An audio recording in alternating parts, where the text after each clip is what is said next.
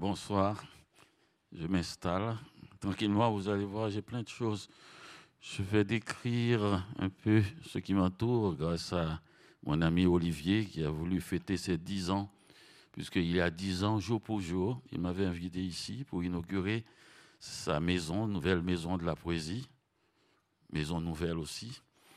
Et donc j'étais très heureux de venir en compagnie d'une consoeur qui est extraordinaire, qui avait fait la première fois que j'avais vu ça dans ma vie, et toute la scène était couverte de nourriture, et son spectacle, c'était précisément un repas qu'elle avait fait toute seule, et elle a invité le public à la fin à monter. C'est très rare que le public monte sur scène pour venir manger, et elle l'avait fait. Donc, je vous inviterai à la fin, s'il reste encore un peu de vin, à venir voir. Sinon, je suis toujours... Il y a un proverbe haïtien qui dit, l'haïtien ne peut pas vous donner d'argent ni de nourriture, mais il est prêt à faire une bonne conversation, en tout temps.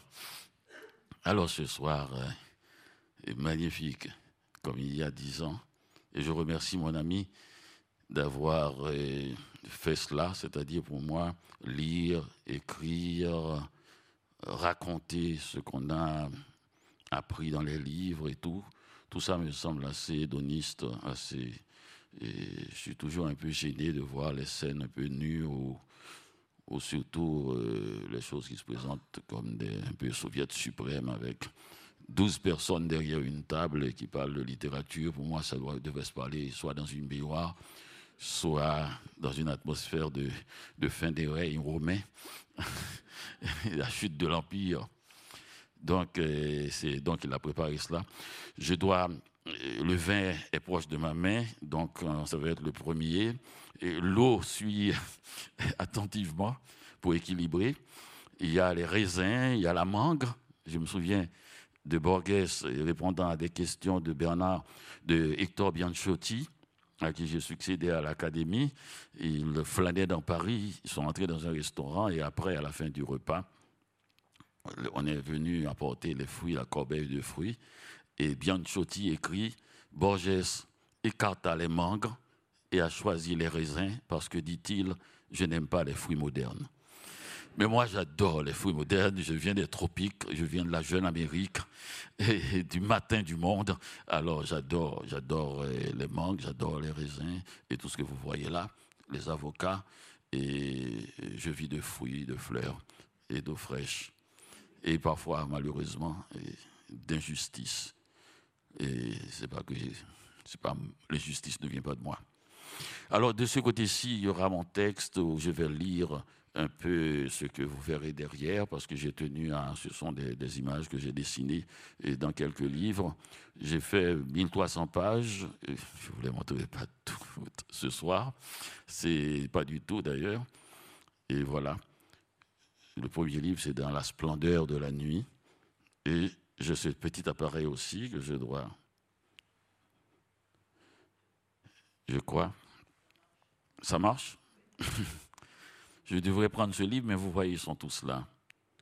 Les gens pensent que les livres restent dans la bibliothèque la nuit, alors qu'ils partent à la recherche des lecteurs endormis. C'est ainsi qu'on se réveille le matin, avec le goût d'un récit sur les lèvres. Je ne sais plus quand les lettres de l'alphabet se sont infiltrées en moi pour faire de ma vie celle d'un lettré gorgé d'encre avec un filet de sang. C'est ainsi que j'ai ouvert ce livre Dans la splendeur de la nuit que mon ami Alema Bancou avait la gentillesse de m'offrir dans sa collection de poésie chez Seuil. Et parce que j'ai toujours pensé à cela, que je me suis toujours demandé ce que font les livres la nuit, et aussi pourquoi on se lève au milieu de la nuit quand on est écrivain pour écrire.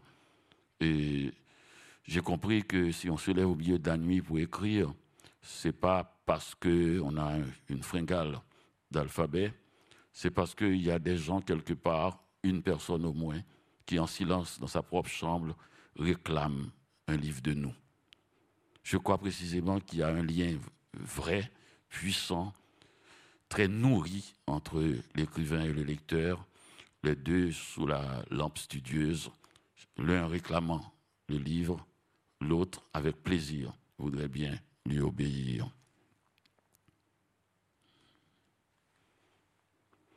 Je ne sais pas pourquoi j'ai invité dans cette nuit haïtienne, quand j'ai voulu écrire ce livre sur la nuit haïtienne, j'ai invité le poète chinois Li Po.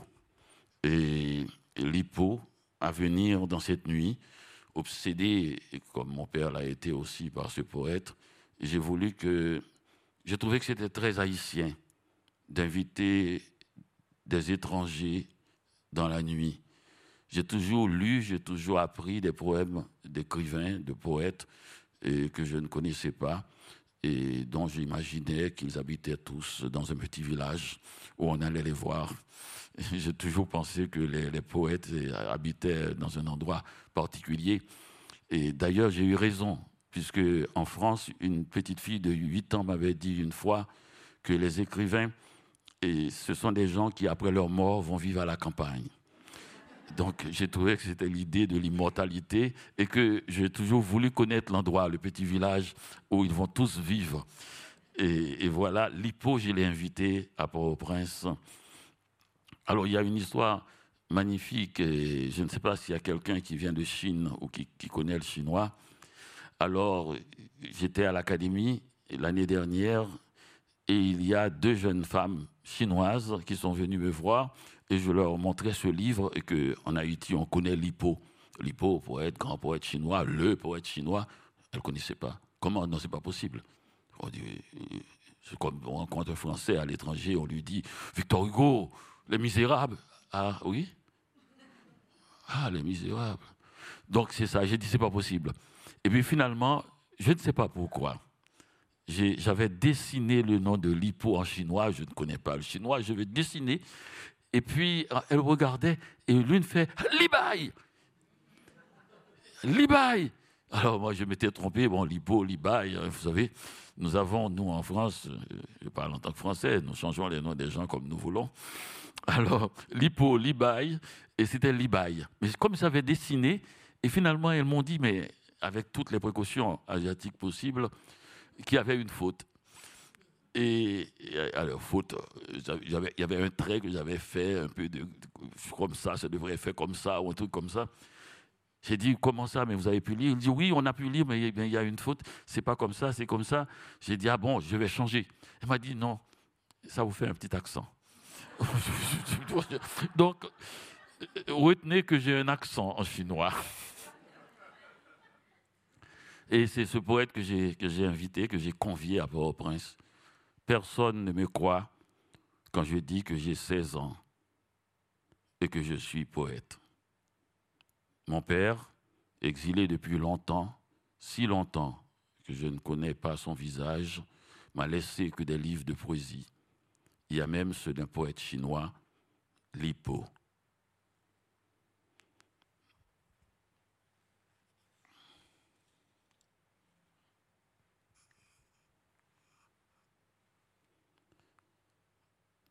Toute la nuit, sur la ronde lune, à faire le tour de l'étang. Je viens de changer de pays. C'est le Japon. Et c'est Bachot, 1644-1694.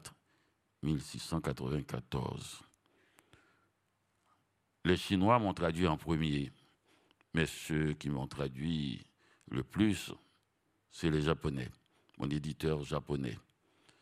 Quand mon éditeur chinois a vu que j'avais publié un livre au Japon qui s'appelait « Je suis un écrivain japonais », il était vexé, mon éditeur.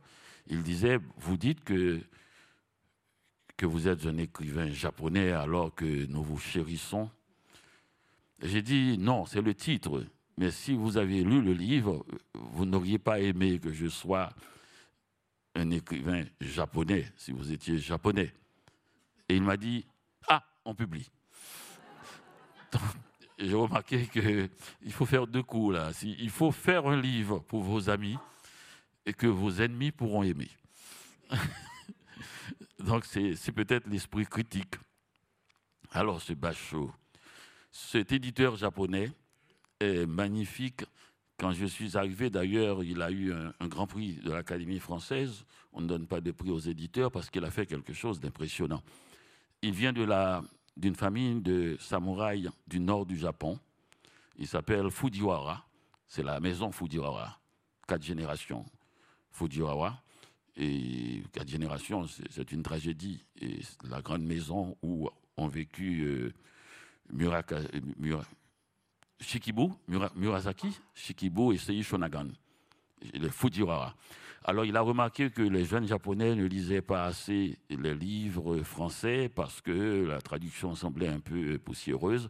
Et il a fait traduire tout Balzac, tout Zola, tout Hugo et, devinez, tout Bourdieu. Alors, est-ce qu'il y a quelque chose de... Enfin, chacun son... Avec plaisir, d'ailleurs. Alors c'est cela. Alors, je suis arrivé le soir même. Il m'a invité dans un restaurant et il a pris tout le bas du restaurant, tout la petite... je ne sais pas comment on peut dire ça. Et déjà, c'est en bas. Et ensuite, bon, il faut mettre son pied en dessous, enfin... C'était comme un enfant. Et on a parlé de poésie et tout. Finalement, on a commandé à manger. Ça faisait 2h30 que je mangeais. Et les plats n'arrêtaient pas d'arriver. Finalement, j'ai eu un doute et j'ai questionné mon traducteur et qui m'a fait un visage effrayé. Quelque chose s'est passé de grave. Et il a dit quelque chose à l'oreille de mon éditeur qui a éclaté de rire, qui a trouvé ça savoureux. Alors, qu'est-ce qui s'était passé ? Quand on m'a demandé ce que je voulais, je ne sais pas ce qui s'est passé dans la traduction. Mon éditeur a compris ou bien n'a pas compris très bien. Et mon traducteur ne voulait pas me redemander. Ils ont commandé tout le menu. quel pays. Donc, ça vaut bien que j'ai pu écrire un jour sur la route avec Bachot. Et parce que vraiment, pour saluer ce pays... magnifique. Alors, je vais avancer. Dans cette image, ce sont les images que j'ai dessinées. À chaque fois que je fais un livre, je trouve toujours un moyen dessiné pour mettre quelque part les lettres de l'alphabet. Moi, je suis un enfant face à la littérature, face à l'écriture. Je vais toujours au plus simple. Le plus simple, c'est la lettre de l'alphabet. Vous savez, nous, dans notre culture française, francophone, peut-être moins ou plus qu'un autre, nous accordons beaucoup, vraiment, à l'orthographe. Si on fait une erreur, et je ne sais pas comment c'est ici, mais en Haïti, vous faites une erreur, vous trébuchez sur une concordance des temps, vous méritez la mort. Et si on ne veut pas vous tuer, vous devez au moins changer de quartier. Vous ne pouvez pas rester à circuler parmi les gens civilisés, honorables, et après avoir fait une faute, parce que des fois... Et puis des fois, pas seulement une faute aussi, il y a aussi l'accusation de lâcheté. Par exemple, vous introduisez dans la phrase quelque chose qui appellerait un subjonctif passé deuxième forme, ou un conditionnel passé deuxième forme, ou un subjonctif du plus que parfait, on vous attend, tout le monde. Comme à l'opéra, un contre-ut, hein, on vous attend. Et là, si vous esquivez avec malheureux passé simple, et là, vous méritez la mort. Mais les Haïtiens, quand même, sont restés sceptiques face au futur antérieur. Ils ont pensé qu'il y a quelque chose du sadisme français là-dedans. Futur antérieur, comment trouver ça? Qu'est-ce que ça? À quoi ça sert? Quelle est... quand vous avez une espérance de vie très brève, le futur antérieur, on dirait que c'est pour nous qu'on l'a écrit. Oui, à peine on arrive dans la vie et déjà on était dans le passé. Donc voilà pourquoi je salue toujours l'alphabet. Je l'ai écrit une fois que on peut faire des fautes dans n'importe quelle phrase, jamais avec une lettre. La lettre, il n'y a pas de faute possible. Elle est indémodable, elle est là, elle est présente. Et nous la prenons pour gratuit, comme cadeau.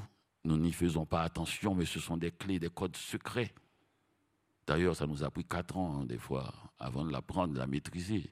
Cet alphabet-là, ce sont des codes secrets qui nous ouvrent et l'immense richesse du monde, là, qui fait en sorte, d'ailleurs, je l'ai dit à ma fille quand elle a su lire, tu ne pourras jamais t'ennuyer. Tu t'ennuies et moi je m'ennuie au métro, dans le métro, je n'ai qu'à baisser la tête sur un livre et puis j'ai passé là où j'allais. C'est là, là maintenant, il faut résister parce qu'il y a quelque chose de plus que l'ennui.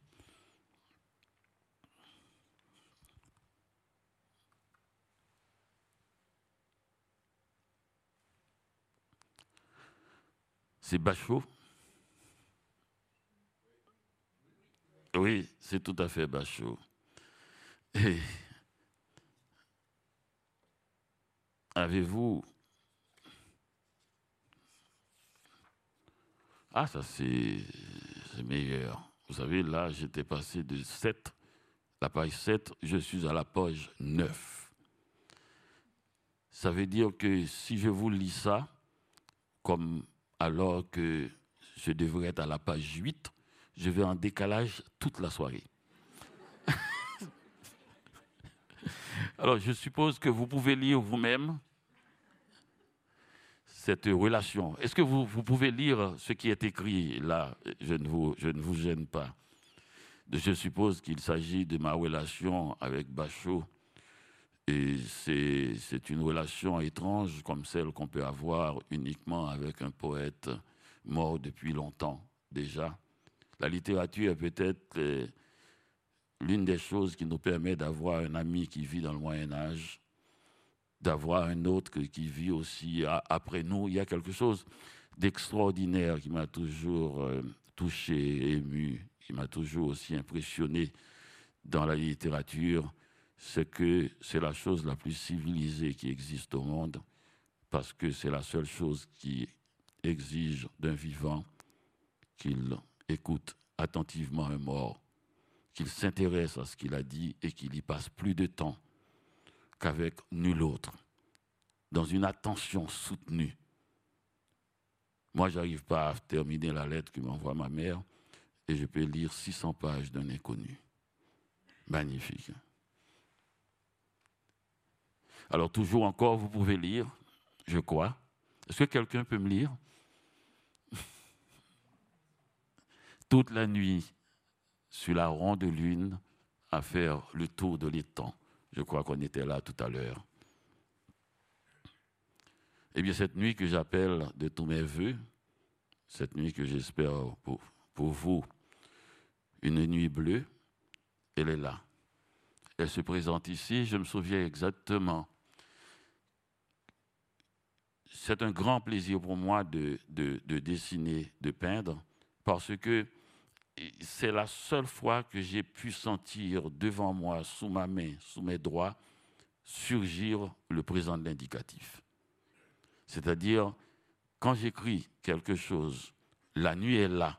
Quand il y a seulement des mots, j'ai l'impression que je l'appelle encore.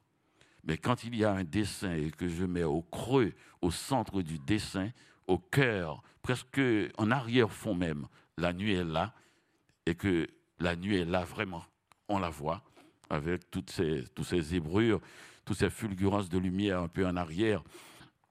Et la nuit est là, comme si la nuit ne pouvait surgir que de la lumière. Alors je me dis que c'est magnifique. On va passer un bon moment. Toujours cette impression de bleu. D'ailleurs, je dois vous faire une petite confidence sur le bleu. Le bleu, je l'ai retrouvé dans le dessin, parce que je n'aime pas écrire bleu. Je trouve que c'est pas bon. Le B, le BL, le EU, j'arrive pas. Et à chaque fois, j'écris jaune à la place, mais je pense bleu. Et vous voyez ça, il doit y avoir un nom, cette maladie-là. Mais je pense que c'est le cœur même de l'écriture, d'être tout le temps en train de questionner. Il y a un poète français qui avait parlé de ça, les mots ont une voyelle, les voyelles ont une couleur. Et donc c'est ça, je crois qu'un poète, un écrivain doit tout le temps questionner comme si c'était... C'est une question qu'on lui posait, est-ce que bleu ressemble à bleu? Les goûts aussi, c'est comme par exemple, j'ai testé,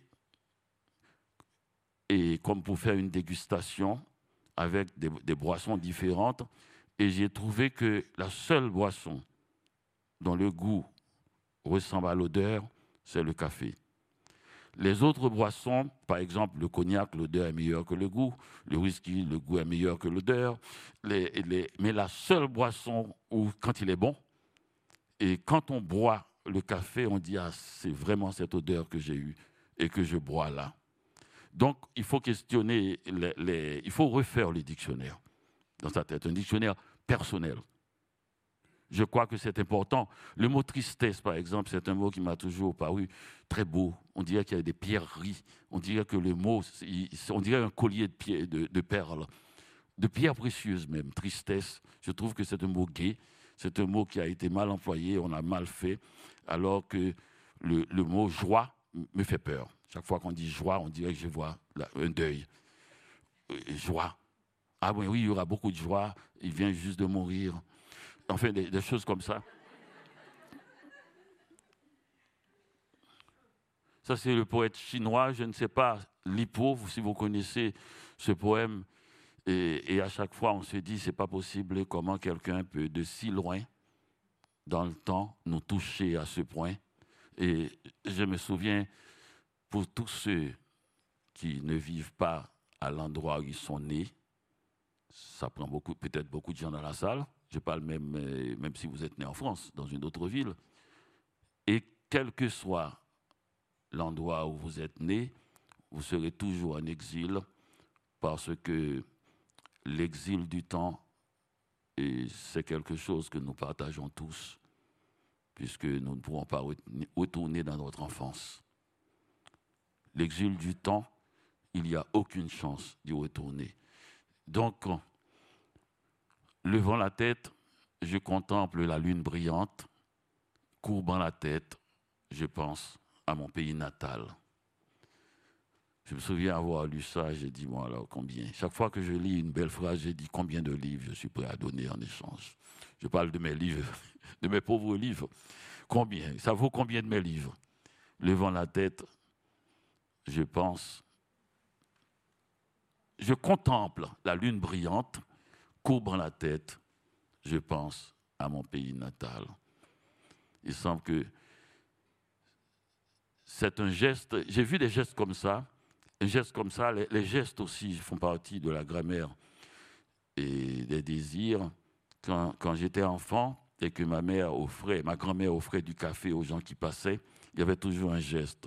La personne, en trois gorgées, boit le café et après soulève légèrement son chapeau pour saluer la qualité du café. Mais j'ai toujours aimé ça parce qu'il faisait ça sans parole. Da. Alors, c'était le nom de ma grand-mère, il faisait « da » et puis il soulevait le chapeau.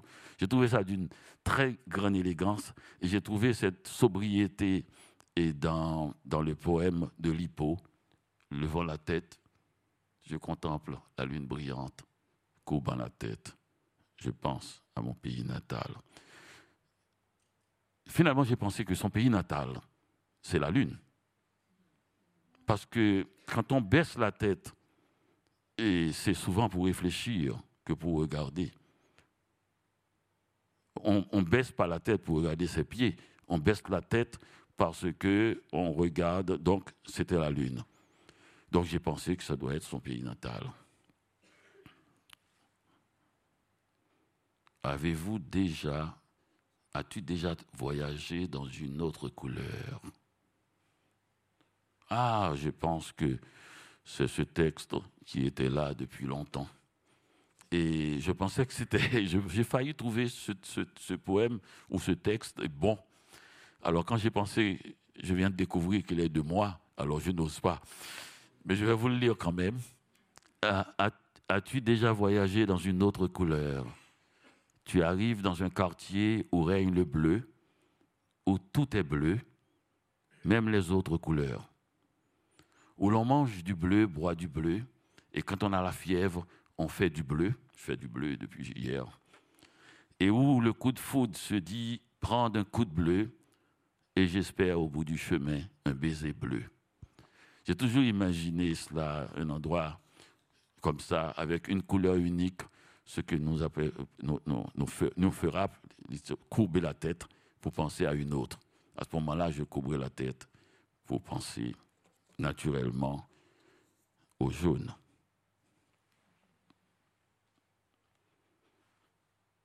Ah, Lisette. Alors, Lisette quittait la plaine. Ce poème a été écrit en 1757 par Duvivier de la Marotière. Alors, Duvivier de la Marotière a écrit, c'est un créole, c'est-à-dire un blanc né dans la colonie. Et il a écrit le premier poème créole, hein, créole bis. Alors, le premier poème créole, quand même, a été écrit par un blanc dans la colonie. Et ce poème a eu un très grand succès, puisque Jean-Jacques Rousseau l'a mis en musique, ce qui a permis, dans cette époque, de faire connaître. Qu'en est-il de ce poème? Duvivier de la Marotière habitait à la plaine, c'est à Léogane aujourd'hui, et était amoureux fou de sa Lisette. Bien sûr, Lisette est magnifique. Vous avez vu, je l'ai dessinée moi-même, de mémoire. Je l'ai bien connue. Lisette a quitté la plaine, naturellement. Elle est allée en ville, à Port-au-Prince. Et elle ne peut pas rester avec, dans les trois... dans l'étroit, le lieu étroit que lui offre Duvivier de la Marotière et qui, naturellement, chante son chagrin. Je ne pouvais pas tout... Je vais tout vous lire. Lisette quittait la plaine, moins perdit bonnet moins. J'ai perdu mon bonheur, vous avez compris, à l'époque. Zier moins semblait fontaine. Ah ben, il pleure. Ben, bien sûr, t'as pas vu, la fille. Et dépit moins pas miré troué. Mirer, ça doit être miroir, ça doit être regarder, mirer quelqu'un, depuis qu'il ne l'a pas vu. Les jours, quand moins coupé canne, moins songer, zan mou moins. Alors, ça montre que sa classe sociale, il était un blanc pauvre. Le jour, quand il coupe la canne à sucre, et il songe à son amour. Et la nuit, et quand moins en cabane, et moi, et la nuit, quand je suis dans ma cabane, dans ma maison, dans Dromi, moins qu'un bétroué. Alors, j'imagine, pendant qu'il dormait, il la lassait. Enfin, il décrit une scène assez courante. Hein. Je vous espère cette scène ce soir. Alors, depuis, moi, perdu Lisette. Et là c'est différent. Là ce n'est pas votre situation. Vous n'avez pas perdu Lisette. Depuis, moi, perdu Lisette, moi, pas soucié Kalinda.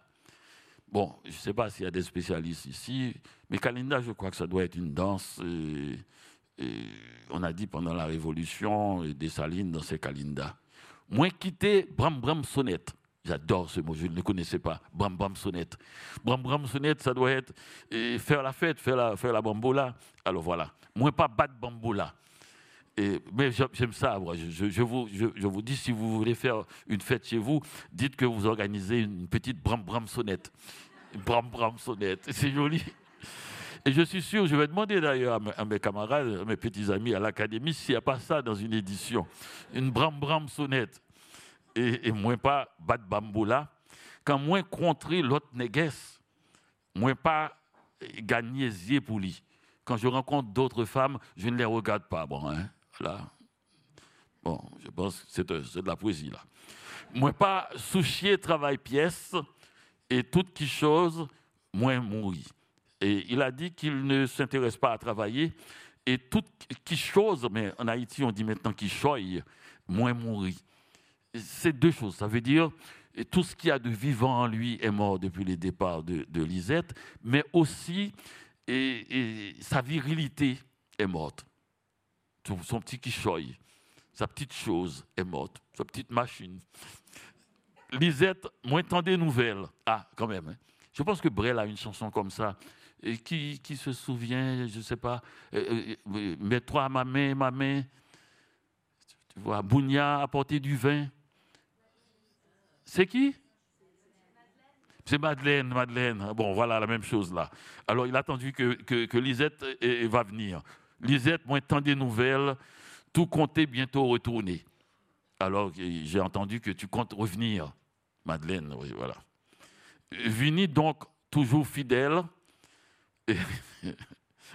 il dit « Viens être toujours fidèle », enfin, il sait très bien que Lisette, enfin.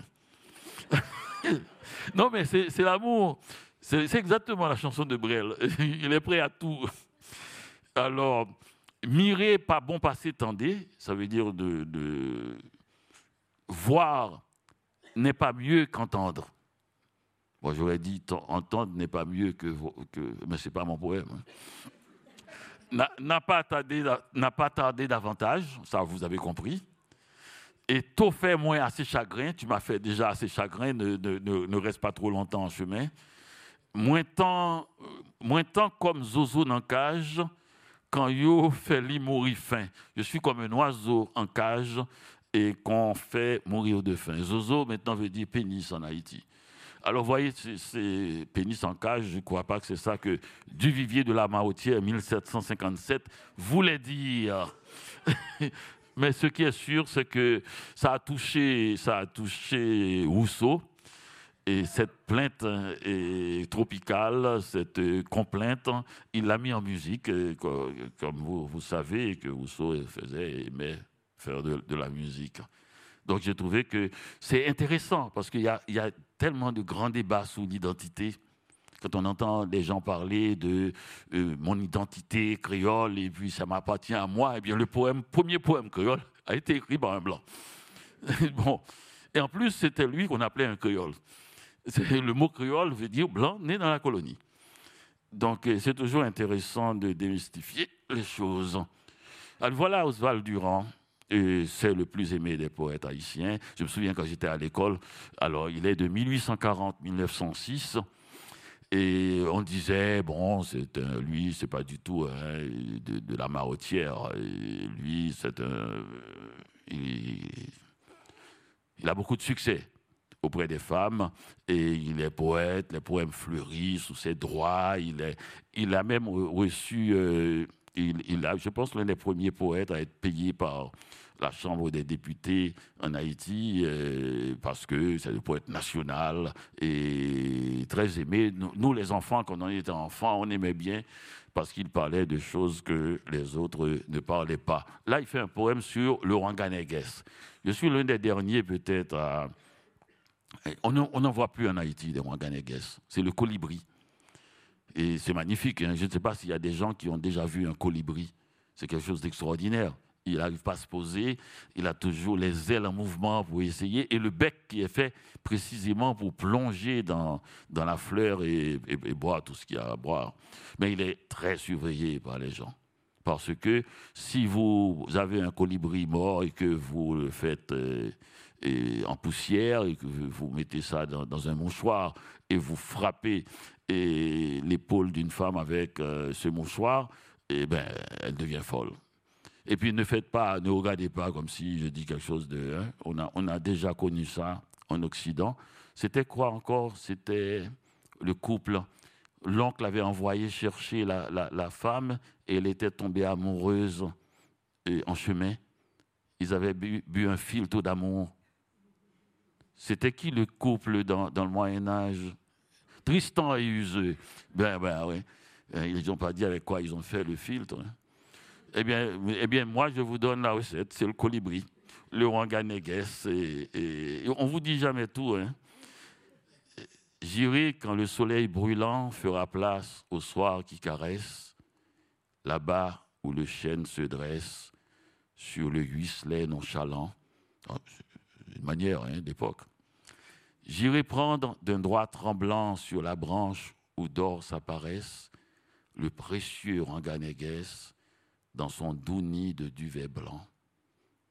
Et puis, réduit en poudre fine, je vais te l'offrir, Idaline, quand près de toi j'irai ce soir.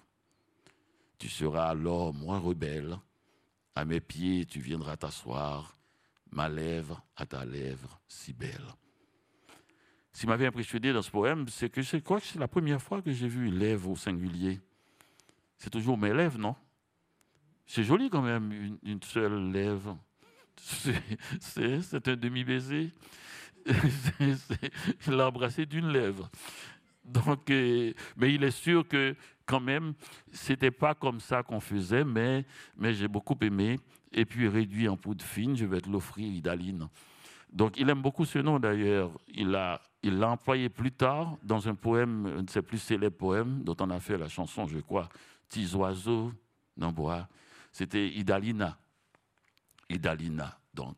Donc voilà où on en est avec ce poète. Ce que je vous fais comme à l'école, c'est-à-dire vous allez entendre ça monter en qualité, mais c'est surtout ce que j'ai appris.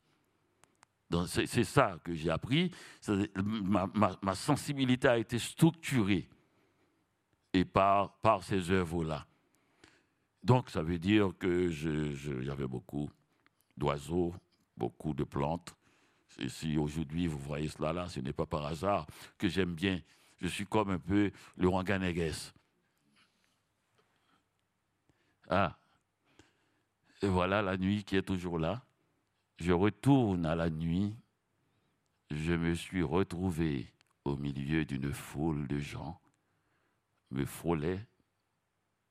Je me suis retrouvé au milieu d'une foule, les gens me frôlaient, je les entendais sans les voir raconter leur journée. Je buvais. Le bruissement des voix, tous ces corps en sueur qui se frottent à ma peau me donnaient l'impression de traverser une rivière, un long moment de douce fraîcheur. Je ne sais pas si vous êtes entré dans la nuit ces derniers temps, et ça date de combien vous êtes sorti, vous avez vu les étoiles, il n'y avait que les étoiles, et la nuit noire, d'un noir d'encre, était là. Je crois que c'est quelque chose qui manque à notre cœur, à notre peau. C'est pour ça que j'ai parlé de douce fraîcheur. La nuit elle-même, ce n'est pas le vent ni la température, la nuit elle-même est d'une douce fraîcheur. La dernière fois que j'ai vu la nuit, c'était peut-être il y a 5 ans. J'étais à Petit-Gouave, j'étais allé en Haïti.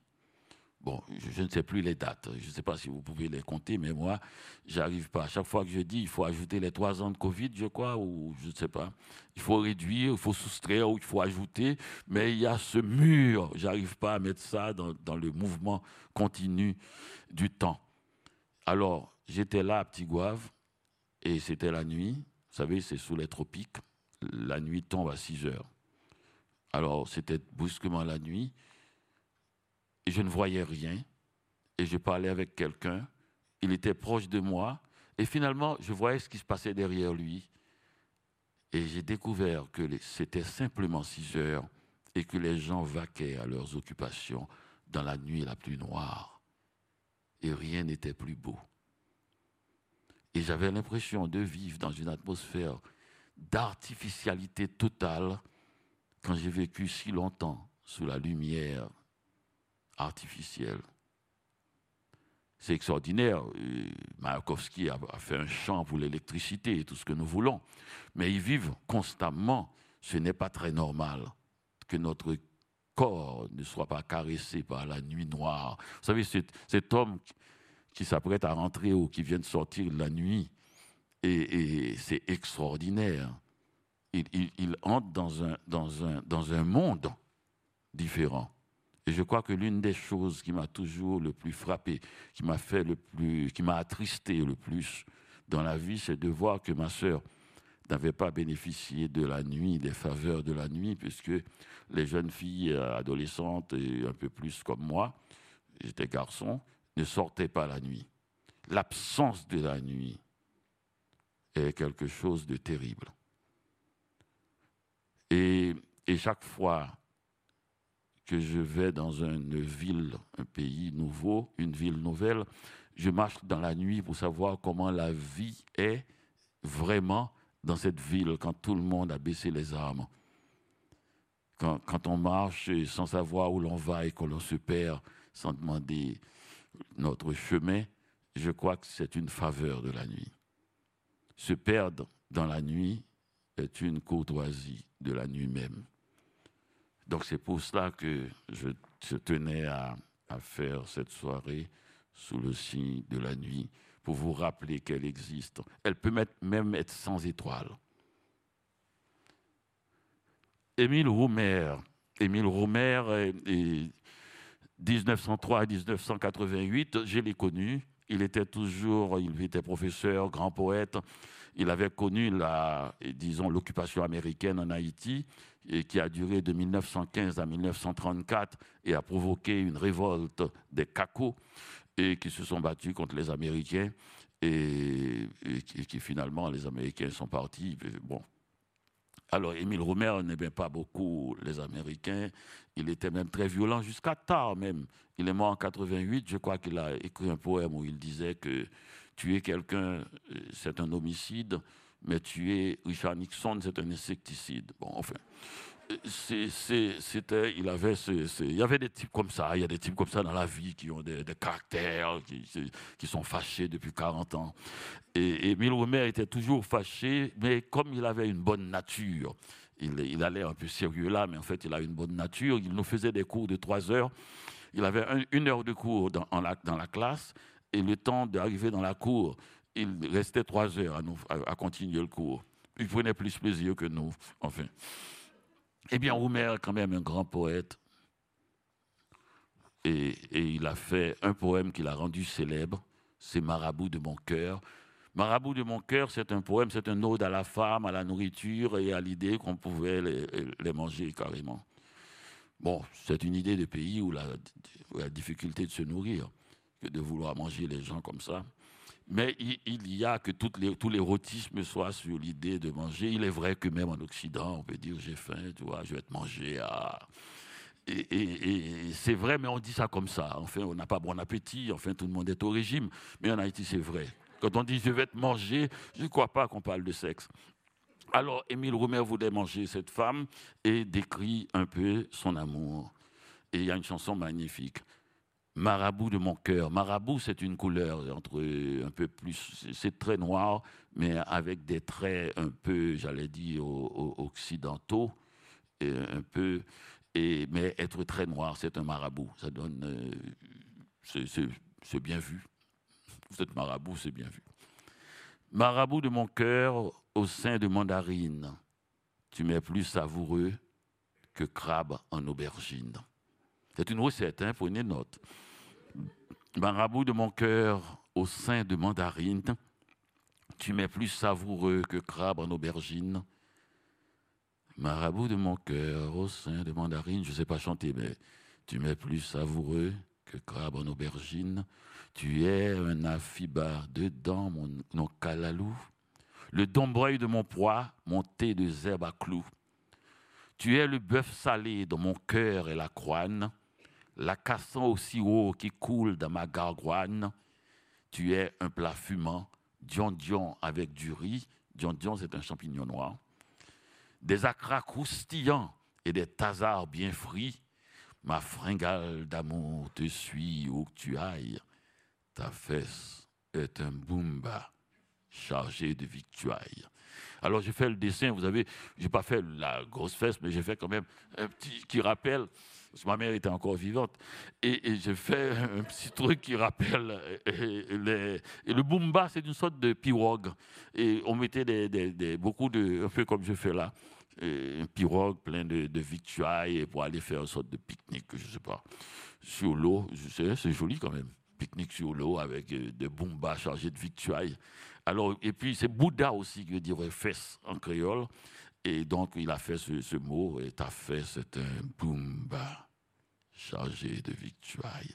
Donc ça montre le côté extrêmement tropical, plaisant, magnifique, et où les gens mangent et les gens se laissent manger avec plaisir aussi. Et si c'est pour faire un poème comme ça, je veux bien me laisser manger, dit-elle. Ah bon, voilà. Voilà, c'est ce qu'on appelle se donner bonne conscience. Et alors là, je continue dans la nuit pour vous montrer un peu comment j'ai voulu dessiner la nuit. Et le livre s'appelle aussi « Dans la splendeur de la nuit ». Et bien, il y en a d'autres, hein. Toutes les photos ne viennent pas de là. Ah, et bien voilà Carl Brouard. Carl Brouard, 1902-1965, fils de la grande bourgeoisie. C'est... Il est descendu, j'aime les gens qui sont en chute libre, il a laissé la famille qui était toujours très riche. Il est descendu dans un quartier très pauvre, très sale, qui n'était pas loin de chez moi, le quartier de la place Saint-Alexandre, très sale parce que c'était un marché aussi, avec un grand... Il était plutôt du côté des marchands de charbon, la poussière de charbon. Il traînait toujours et il n'est jamais remonté. Moi, j'aime bien les gens qui descendent et qui ne remontent jamais. Vous savez, il y a toujours un moment où les bourgeois veulent bien s'encanailler, et puis après, bon, la récréation est finie, chacun rentre dans sa classe. Eh bien non, la récréation n'est jamais finie pour Carl Brouard. Et c'est un poète de l'époque indigéniste, de l'époque de la négritude un peu, juste avant la négritude, indigéniste. Donc, qui devrait être un poète très, très nationaliste, avec une sorte d'idée de vouloir changer la vie des gens. Vous savez, ces gens-là, ils sont prêts à vous tuer, vous changer votre vie, et à vous faire changer de vie même. Donc, et ça m'a toujours un peu embêté quand on est adolescent, et de lire des gens qui veulent changer la vie des autres. Mais Carl Brouard parlait d'autre chose, lui. Et c'est pour ça qu'il m'a été proche. Il a son poème sur Loulouse, naturellement. Vous voyez, c'est pas dans la bourgeoisie qu'on s'appelle Loulouse. Alors, Loulouse, c'est dans son quartier, dans le quartier où il s'est abrité, et place Saint-Alexandre, et Loulouse est morte, alors il fait ce poème. Douce Loulouse, tu buvais de la crème de menthe, du gin, du black and white, et tu es morte. Oh Loulouse, tu sentais la pommade moelle de bœuf, le Pompeia, tu fumais le tabac de Virginie, et tu es morte. Loulouse, tu te dévêtais entièrement quand tu faisais l'amour, mais tu es morte et contemple à jamais le bout de tes orteils. Voilà un poète qui dit les choses. Tu vois, il y a tellement de poètes qui parlent de la mort. Et moi Villon dit bien ce poème qui m'avait frappé. C'est plus littéraire, mais il dit, il s'est fâché. Mort, j'appelle de ta rigueur qui m'a ma maîtresse ravie. Et c'est un cri du cœur. Tout le monde, pas seulement ma maîtresse, ça peut être aussi ma mère, ça peut être mon père, ma sœur. Tout le monde veut maudire quelqu'un et qui lui prend la vie de la personne qu'il aime. Mort, j'appelle de ta rigueur qui m'a ma maîtresse ravie. La traduction haïtienne, c'est « Oh Loulouse, douce Loulouse ». Donc voilà, c'est Carl Brouard avec Loulouse, mais j'aime tellement que je le reprends et je le présente. Et je le présente ici, et Carl Brouard.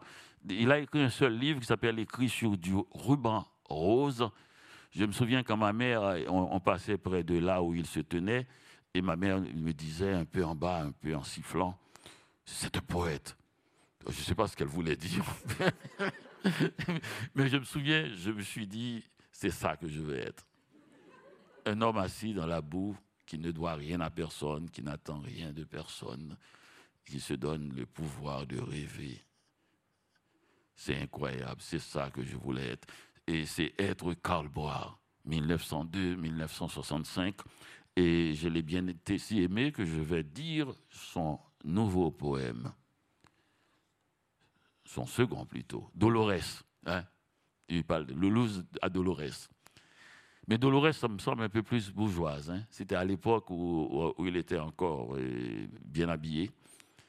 Dolores, te souviens-tu du passé de nos amours clandestines dans une rue calme de banlieue port-au-princienne?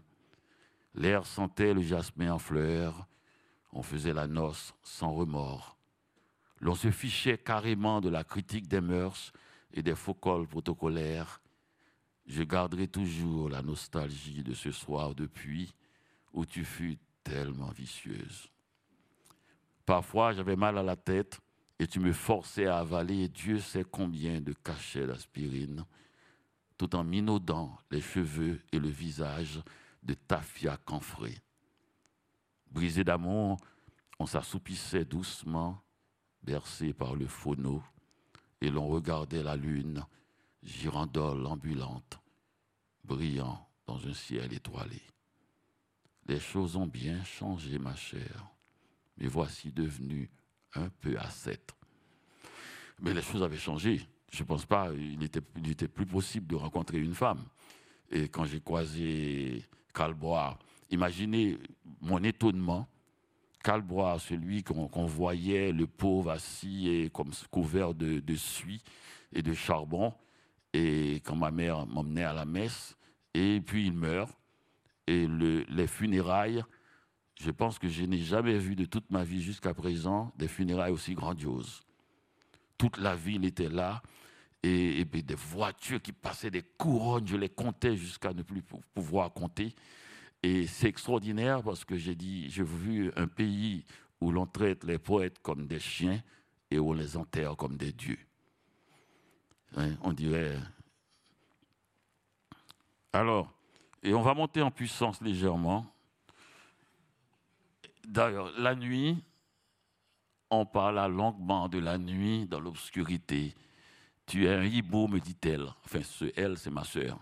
On se couchait des fois dans la cour et quand il faisait nuit noire et qu'elle ne pouvait pas sortir, pour qu'elle puisse bénéficier. Et puis elle disait que j'étais un hibou, je pouvais voir dans la nuit. Parce que j'étais un professionnel de la nuit. J'aimais sortir, j'aimais rester au balcon, j'aimais regarder, j'aimais pouvoir regarder le plus loin possible dans la nuit. Et bien voilà. Et il m'est resté cette phrase, on parla longuement de la nuit dans l'obscurité. Et voilà le poète, mon poète préféré. Et je ne suis pas le seul. Je ne suis pas le seul. Et il y a Jean Brière, un poète haïtien, a présenté ainsi Magloire Saint-Aude. Lui aussi va descendre. Et quelle chute! Lui, il a dit qu'il soignait sa chute. Et il n'est jamais remonté. Il est le fils de Clément Magloire. Clément Magloire, propriétaire du plus grand quotidien centenaire, Le Matin. Grande famille de la bourgeoisie, et Clément Magloire, son nom à lui, c'est Clément Magloire fils. Quand il a appris dans les années 30 que sa mère était la bonne et qu'elle a eu l'enfant, c'est lui, et qu'on l'a fait partir, et qu'on a gardé l'enfant, pour dire un peu, pour protester contre son père, il lui a dit « Je ferai de votre nom un prénom et du nom de ma mère mon nom ». Sa mère était ce qu'on appelle une femme Saint-Aude. Bon, on ne disait pas une dame, on ne disait pas... Et c'est ça, Saint-Aude, une femme Saint-Aude, comme on voit dans les romans paysans. Eh bien, avec sa mère, et il s'est appelé Magloire Saint-Aude. Et c'est quand même... On est dans une petite ville, une grande capitale, mais je veux dire, quand tu fais des révoltes comme ça, c'est très puissant de faire d'un nom que tout le monde voudrait avoir... et d'en faire un prénom, et de faire du nom de votre mère une bonne, et ton nom. Alors c'est Jean Brière qui le présente. Ce coulis au visage carré qui porte un demi-sourire en filigrane dans sa parole, vit dans la nuit, parmi des lampes, des reflets et des ombres. Ses yeux chinois, où brûle une sourde malice, ont une complicité marquée, avec deux rides fortes qui parenthèsent les lèvres, et ce reste de rire qu'il rumine éternellement sur le rythme d'une toux artificielle. Alors, c'est Brière le présente ainsi. Lui, il fait une poésie complètement différente de toutes celles qu'on a entendues. On n'est plus dans la poésie tropicale, on est dans une poésie dont plus tard André Breton dira, je le lirai quand ce sera le temps, André Breton dira de lui que peut-être Apollinaire, Sèvres, ou rien du tout, Nerval, personne n'arrête le sphinx comme vous l'avez fait, et avec si peu de mots.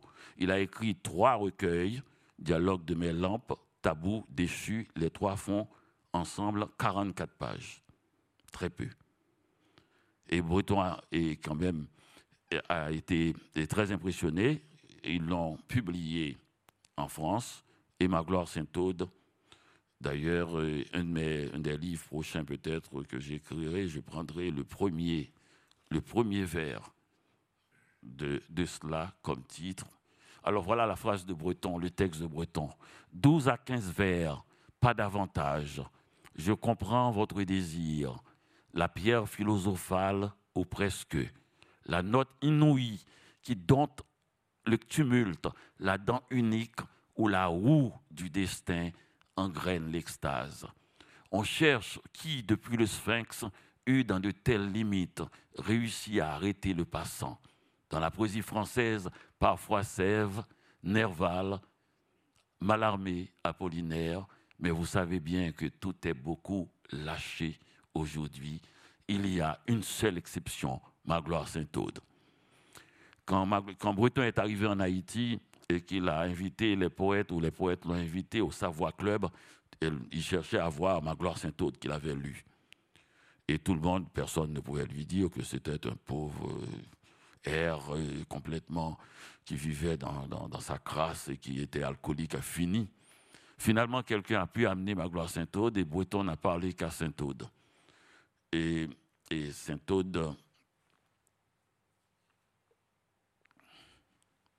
à l'horizon des fièvres, déjà le premier vers, à l'horizon des fièvres.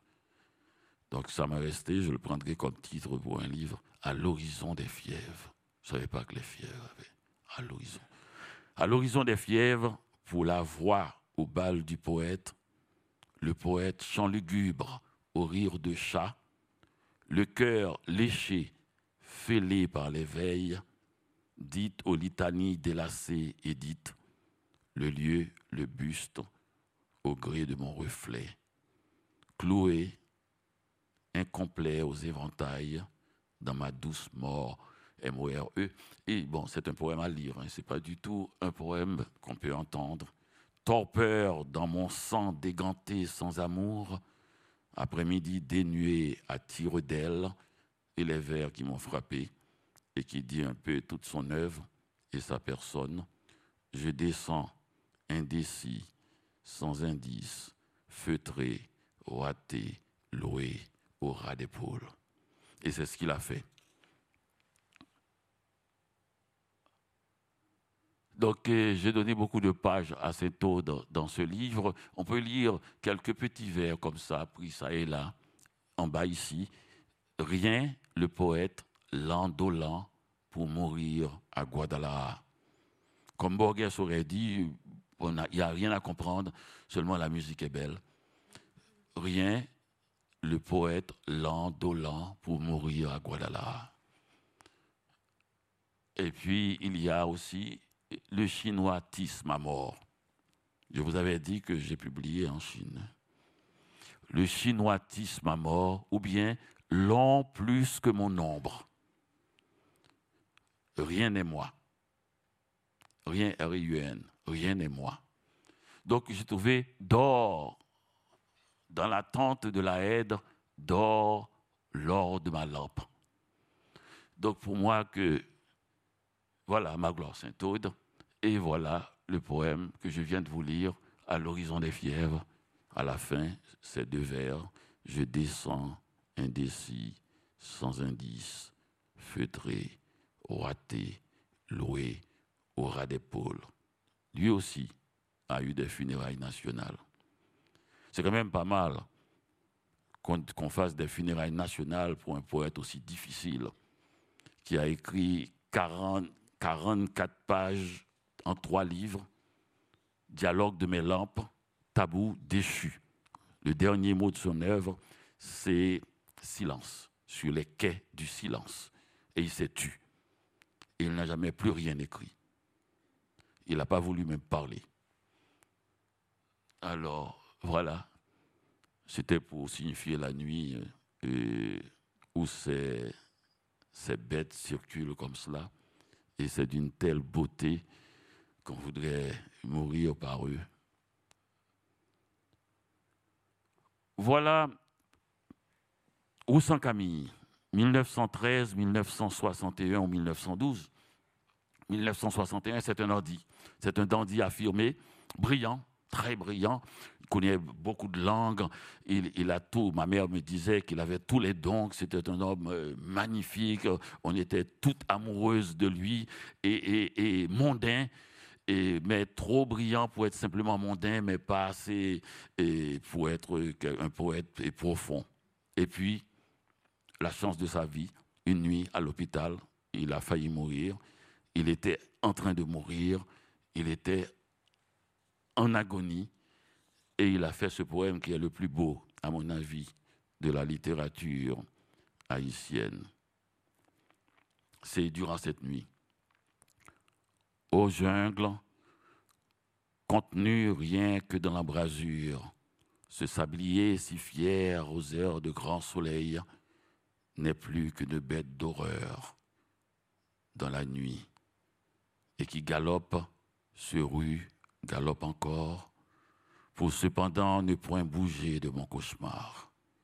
Notre-Dame des fièvres, grande dame des angoisses, et pitié des pensées qui s'affolent dans la nuit. Et voici que tous les arbres, dont la parure attendrit la lumière, dont la forme anoblit l'espace, voici que tous les arbres contenus dans la brasure sont des monstres grouillants contre les continents des nuages en marche vers ma solitude. Notre-Dame des soucis regarde ceux qui ne dorment pas. La chanson des enfants qui rêvent au carrefour proche, la mélodie de caresses de feuilles que la brise élargit et prolonge, ne sont point musique, mais déchirement des entrailles de la nuit. Notre-Dame des cœurs défaits, sentez-vous le dernier feu de mon combat. Sœur Alice, revenez avec la morphine et l'opium, avec votre front de compassion et vos mains de prière. Je verrai l'aurore monter de l'océan de vos yeux, où le Christ est aussi doux que dans les songes bibliques, étant une main grave aux vagues des peines humaines. Notre-Dame des fièvres, grande dame des angoisses, et pitié des pensées qui s'affolent dans la nuit. Roussan Camille.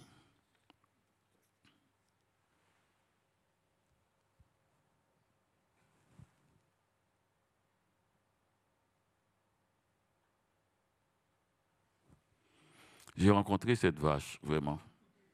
Oui, une nuit, j'étais à Port-au-Prince, je rentrais comme toujours à 1h du matin, 2h, et ma mère derrière la porte qui attendait sûrement, mais je ne prêtais pas attention.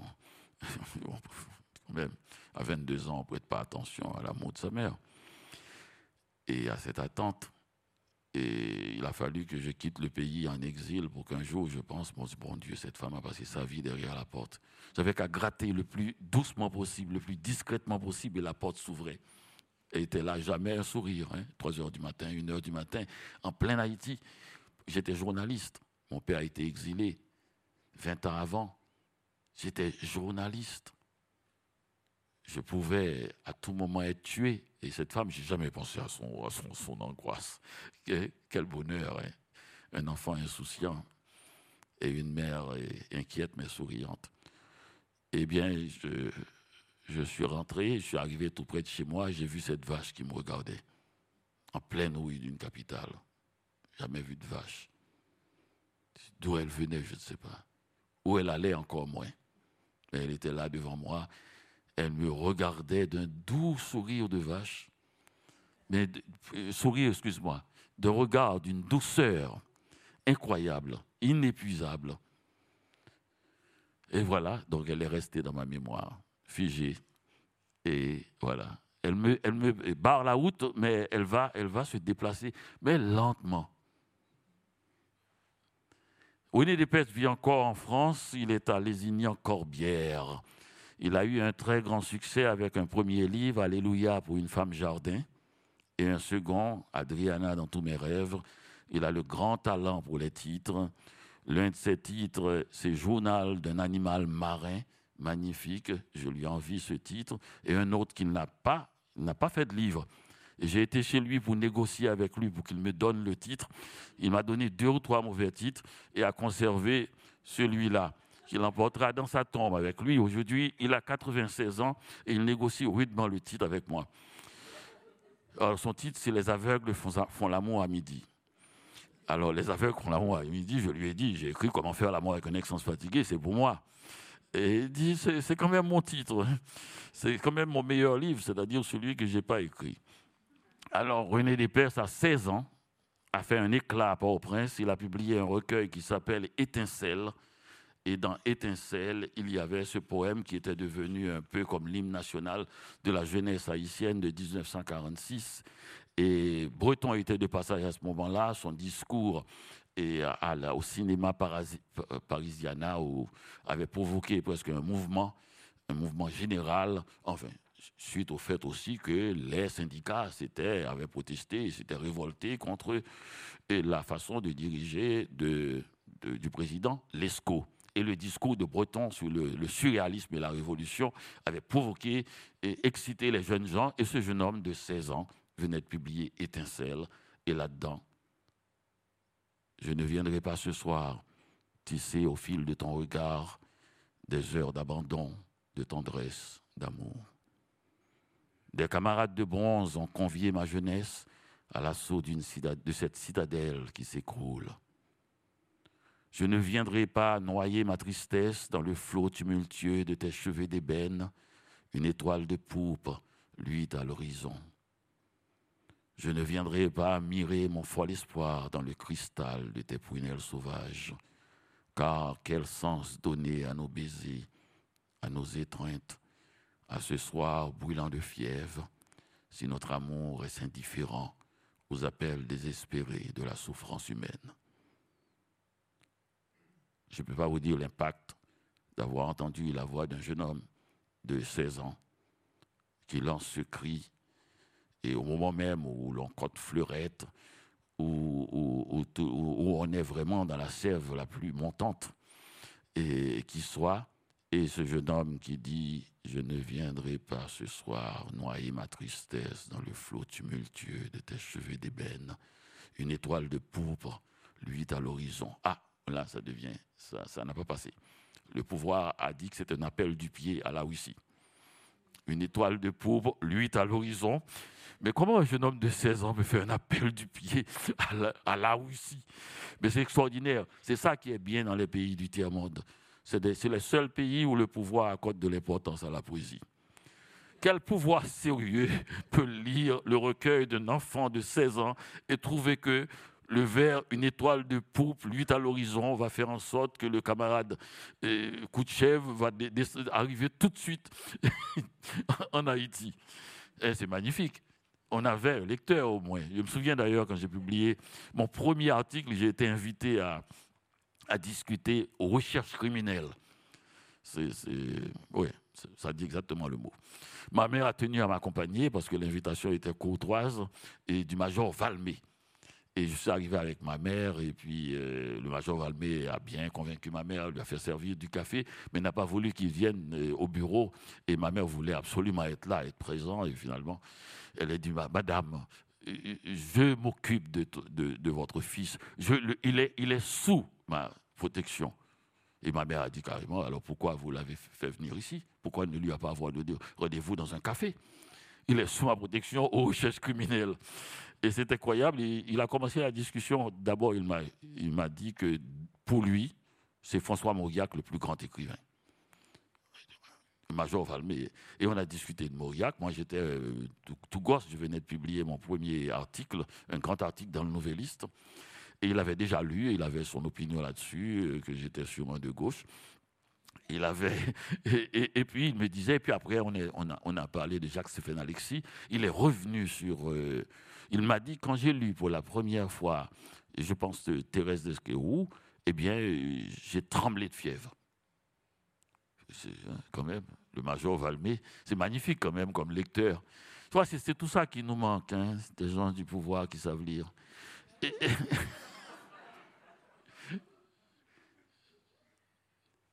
La nuit dévore la ville, une nuit jaune à saveur d'enfance. La question, c'est comment j'ai pu penser à ça. Je n'en sais rien, mais autrement rien. J'avais dit une nuit jaune, j'étais resté là. Et puis j'ai dit, mais ça manque quelque chose avec ce que j'avais dit, une nuit jaune. La nuit dévore une nuit jaune. Il faut qu'il y ait quelque chose. Si c'est dévoré, il faut qu'il y ait une saveur quand même. Et je mets à saveur, mais quoi, quoi. c'est devenu un saveur de, je sais pas moi, de mangue, c'est pas bon, ça fait tropical, encore une fois. Bon, enfin, dit, ces gens-là du Sud, ils sont toujours en train de parler de manger. Et puis là, j'ai mis d'enfance, ça fait plus universel, hein, vous trouvez pas? Un saveur d'enfance, ça fait moins tropical, j'ai pas l'air trop affamé. Mais c'est comme ça qu'on écrit, on écrit avec l'objection de l'autre. La poésie ou l'écriture, c'est un monologue où l'on entend l'objection. Et comme on est seul, on doit faire l'objection. Et s'il faut éviter, on fait l'objection pour l'éviter. Et c'est là que la poésie démarre, puisqu'il y a un dialogue à l'intérieur du poème. Donc la personne qui lit n'est pas la deuxième personne, c'est la troisième personne. Il y a eu deux avant.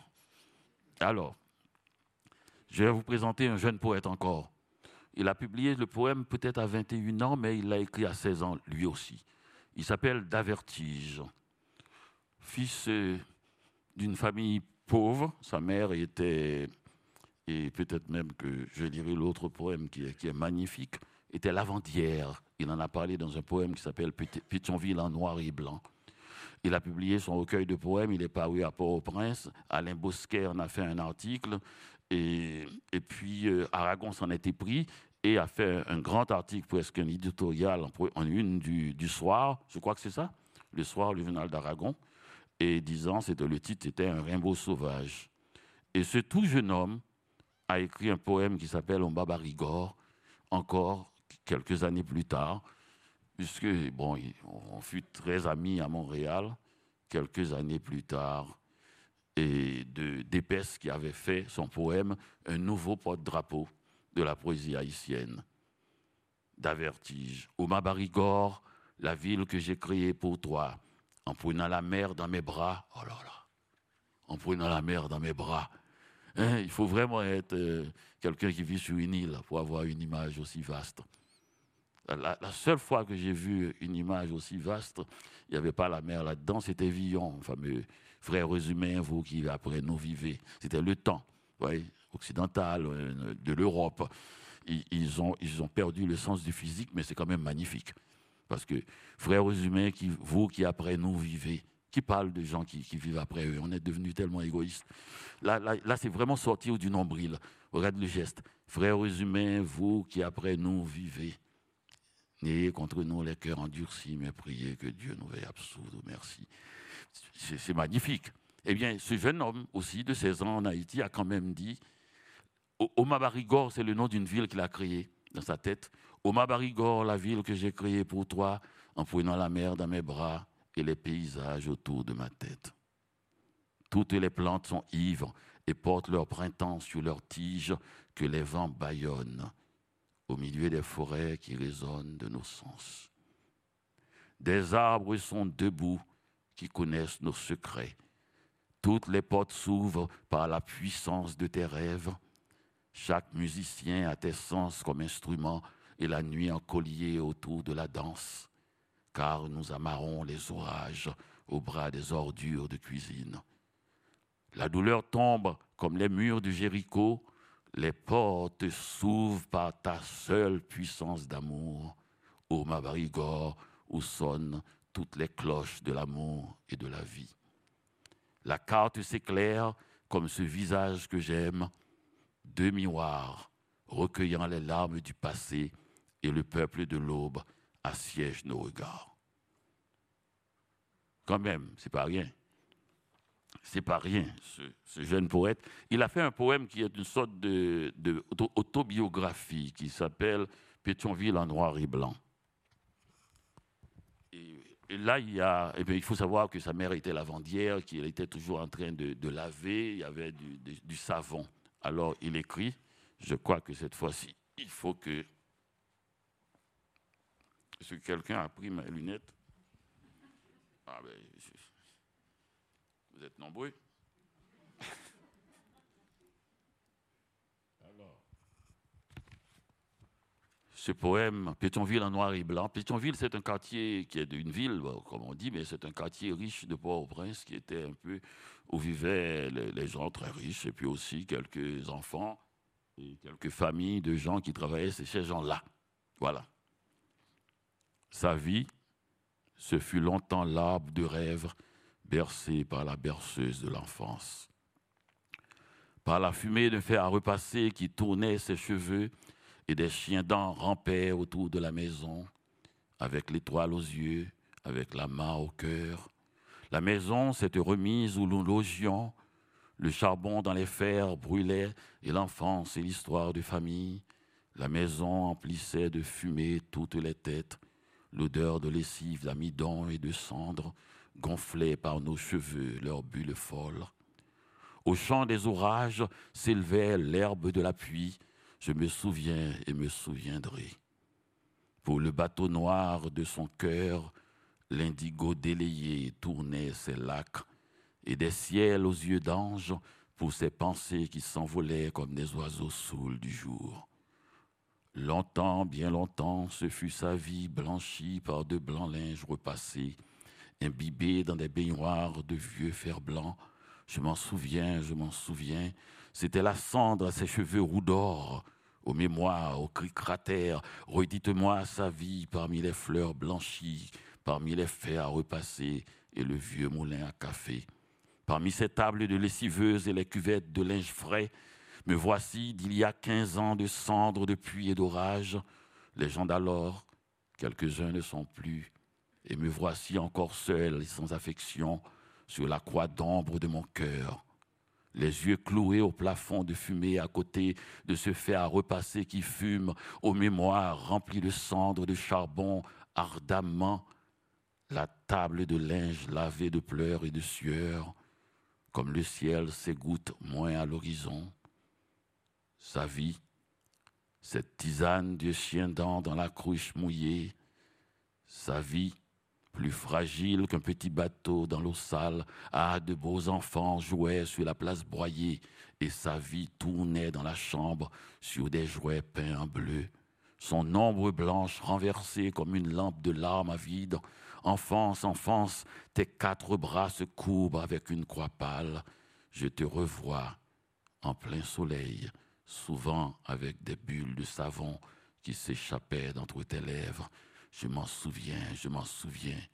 La barque dans l'eau tourne, avec elle, levier. Je tourne au grand soleil levant, et mes cheveux sont devenus bien noirs. Mes cheveux sont devenus bien noirs, c'est parce qu'ils souffraient de kwashiorkor, qui est une maladie liée à la malnutrition, où les cheveux des enfants sont roux. Alors, s'ils mangent bien, peut-être, les cheveux deviendront noirs. C'est le kwashiorkor, ça fait très lisse et très... Eh bien, ce garçon a fait ce poème pour sa mère. Vous savez, c'était la vendière qui vivait dans l'eau, dans les bulles de savon, qui passait sa vie à laver les draps des autres. Et lui, il allait les après-midi les voir, ces enfants-là, jouer sur la place broyée. Les beaux enfants, et dit sans aigreur, naturellement, parce qu'un poète ne peut pas avoir d'aigreur. Vous savez, la puissance de son verbe fait qu'il ne doit rien à personne et qu'il ne peut envier personne. Il s'appelle Davertige.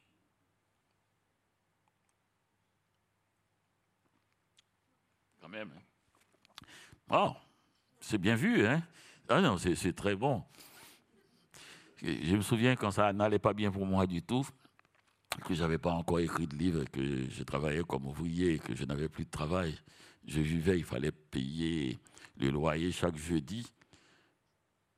Je ne pouvais pas boire, je ne pouvais boire du bon vin. Et j'ai dû inventer une expression que j'ai mise dans mon premier livre qui s'appelle « déguster du mauvais vin ». Et cette expression est tombée dans l'oreille d'un jeune couple de Français qui vivait à Montréal aussi et qui était aussi fauché. Je les ai rencontrés après la sortie du livre. Ils m'ont dit, tu sais, depuis qu'on a vu, on a lu votre livre, notre vie a changé. Nous sommes Français, nous connaissons le vin, nous aimons le bon vin. Et comme le vin est mauvais et que nous buvons du vin encore plus mauvais que mauvais, puisque du vin de dépanneur dans les épiceries du coin, alors chaque fois, j'ai dit à ma femme, on va s'acheter une bonne bouteille de mauvais vin, en hommage à Dany et à son roman. Vous voyez, la littérature peut changer le vin en bon vin. Il y a quelque chose de la littérature qui peut faire ça. Ah, le hibou, le cobra. Dans la nuit haïtienne, on trouve de tout. Un tigre, un cobra, enfin, c'est comme ça. Et voilà Maya Angelou, c'est la dernière.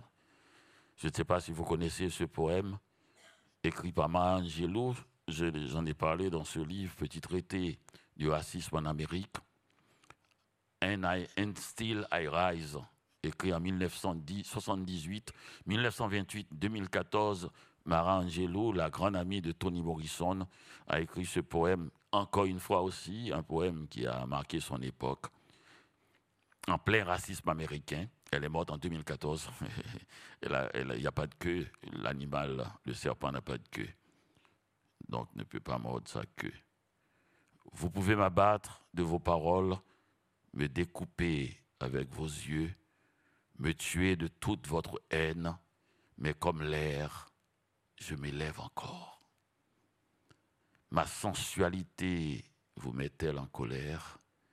Cela vous surprend-il vraiment de me voir danser comme si j'avais des diamants à la jointure de mes cuisses? Hors des baraques, des rondes de l'histoire, je m'élève. Surgissant d'un passé enraciné de douleur, je m'élève. Je suis un océan noir, bondissant et large, jaillissant et goufflant, je porte la marée en laissant derrière moi des nuits de terreur et de peur. Je me lève. Vers une aube merveilleusement claire, je m'élève. Apportant les présents que mes ancêtres m'ont donnés, je suis le rêve et l'espérance de l'esclave. Je m'élève, je m'élève, je m'élève. Maya Angelou.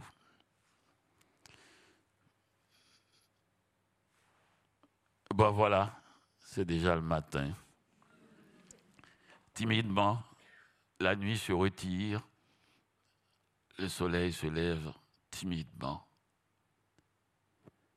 C'est déjà le matin, le poète est toujours raffiné, prêt à sortir ou bien vient de rentrer. De quel Raoult êtes-vous revenu? Je pense que c'est Morand, en parlant de Proust.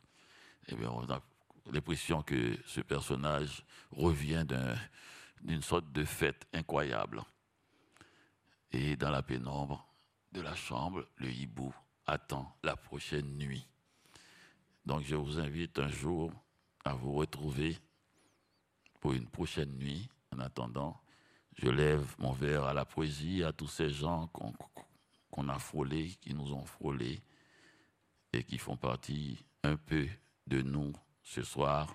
Davertige, Magloire Saint-Aude, Oswald Durand, vous voyez, le dandy Roussan Camille, Émile Roumer, celui qui comparait les femmes marabouts de mon cœur au sein de Mandarine, et tous les autres qui nous ont permis de nous rencontrer et de passer une bonne soirée. Je vous remercie.